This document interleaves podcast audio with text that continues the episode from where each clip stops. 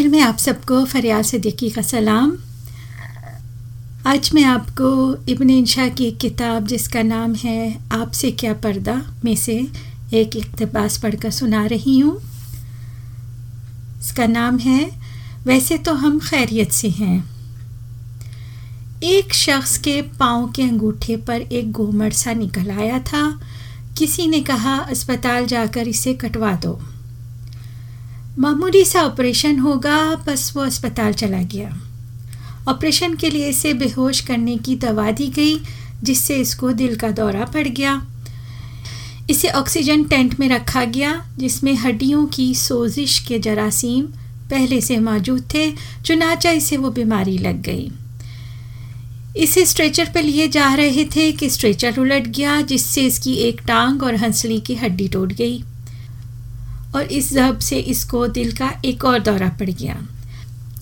दमे तहरीर वो इस आलम में है कि इसके एक नल की सांस लेने के लिए लगी है, एक नल की पेशाब खारिज करने के लिए, टांग प्लास्टर में जकड़ी है और बाजू पट्टी में बंधा गले का हार हो रहा है।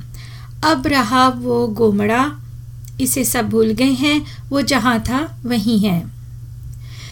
ये खबर अर्जेंटाइन की है और किसी और के बारे में है। लेकिन ये यहाँ की भी हो सकती है और हम खुशकिस्मत ना होते तो हमारे बारे में भी हो सकती थी। क्योंकि अपनी टांग को लिए हम एक मुकामी अस्पताल में भी हो आए हैं, जहाँ हर कोई हर किसी से शाकी था। ज़्यादा तफसील में इसलिए नहीं जाते कि हमें तजुर्बे ने बता दिया है कि कभी हस्पतालों के बारे में ना लिखना चाहिए कभी पुलिस और थाने के बारे में भी नहीं लिखना चाहिए। हम कोई दस दिन से अपनी टांग समेत बिस्तर पर पड़े हैं।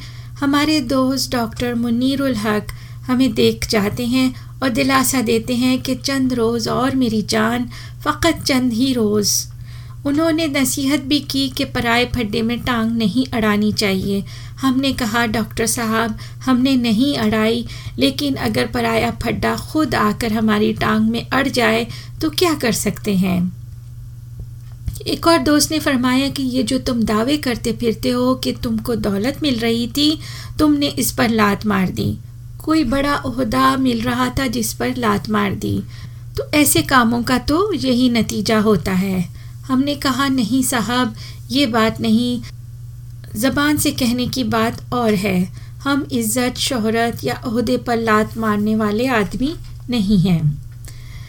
बात फ़कत इतनी है कि 31 जनवरी को रेडियो पाकिस्तान के सामने टैक्सी लेने के लिए हम सड़क पार कर रहे थे कि गलत साइड से आकर टेलीफोन के महकमे की एक जीप ने हमें टक्कर मार दी और दूर उछाल दिया। रिपोर्ट हमने इसलिए नहीं की कि इस मुकाम पर जहाँ पाँच तरफ़ से ट्रैफ़िक आता है, सड़क अबूर करने में पंद्रह मिनट लगते हैं। ना कोई जेबरा क्रॉसिंग है और ना कोई ट्रैफ़िक का आदमी होता है। होता भी तो रिपोर्ट का कुछ मुकाम ना था। कसूर हमारा था, हम क्यों घर से बाहर निकलते हैं?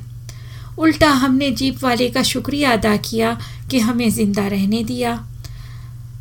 खबर इस वारदात की इसलिए किसी को ना हुई कि हमारे शहर में अगर कोई गाड़ी किसी आदमी को टक्कर मार दे तो ये खबर नहीं है। हाँ कोई आदमी किसी गाड़ी को टक्कर मार दे तो खबर बनती है। अब्बासी शहीद अस्पताल बहुत बड़ा, आलीशान अस्पताल है। वहाँ के डॉक्टरों ने हमें पहचान कर हमारी तरफ़ खातिर ख्वा तवज्जो दी। लेकिन अस्पताल सिर्फ़ संगो खश नहीं होता। एक्सरे करने वाला आदमी पौन घंटे की तलाश के बाद मिला और मिला तो हमसे एमरजेंसी की फ़ीस चार्ज की। लेबॉर्ट्री का निज़ाम जैसा इस अस्पताल में होना चाहिए, वैसा नहीं है। माहिर डॉक्टरों की भी कमी है। हमारा ख्याल था कि इतने बड़े इलाके के लिए इतना बड़ा अस्पताल बना है तो कुछ माहरीन जिना अस्पताल और सिविल अस्पताल से यहाँ मुंतकिल कर दिए जाएँगे।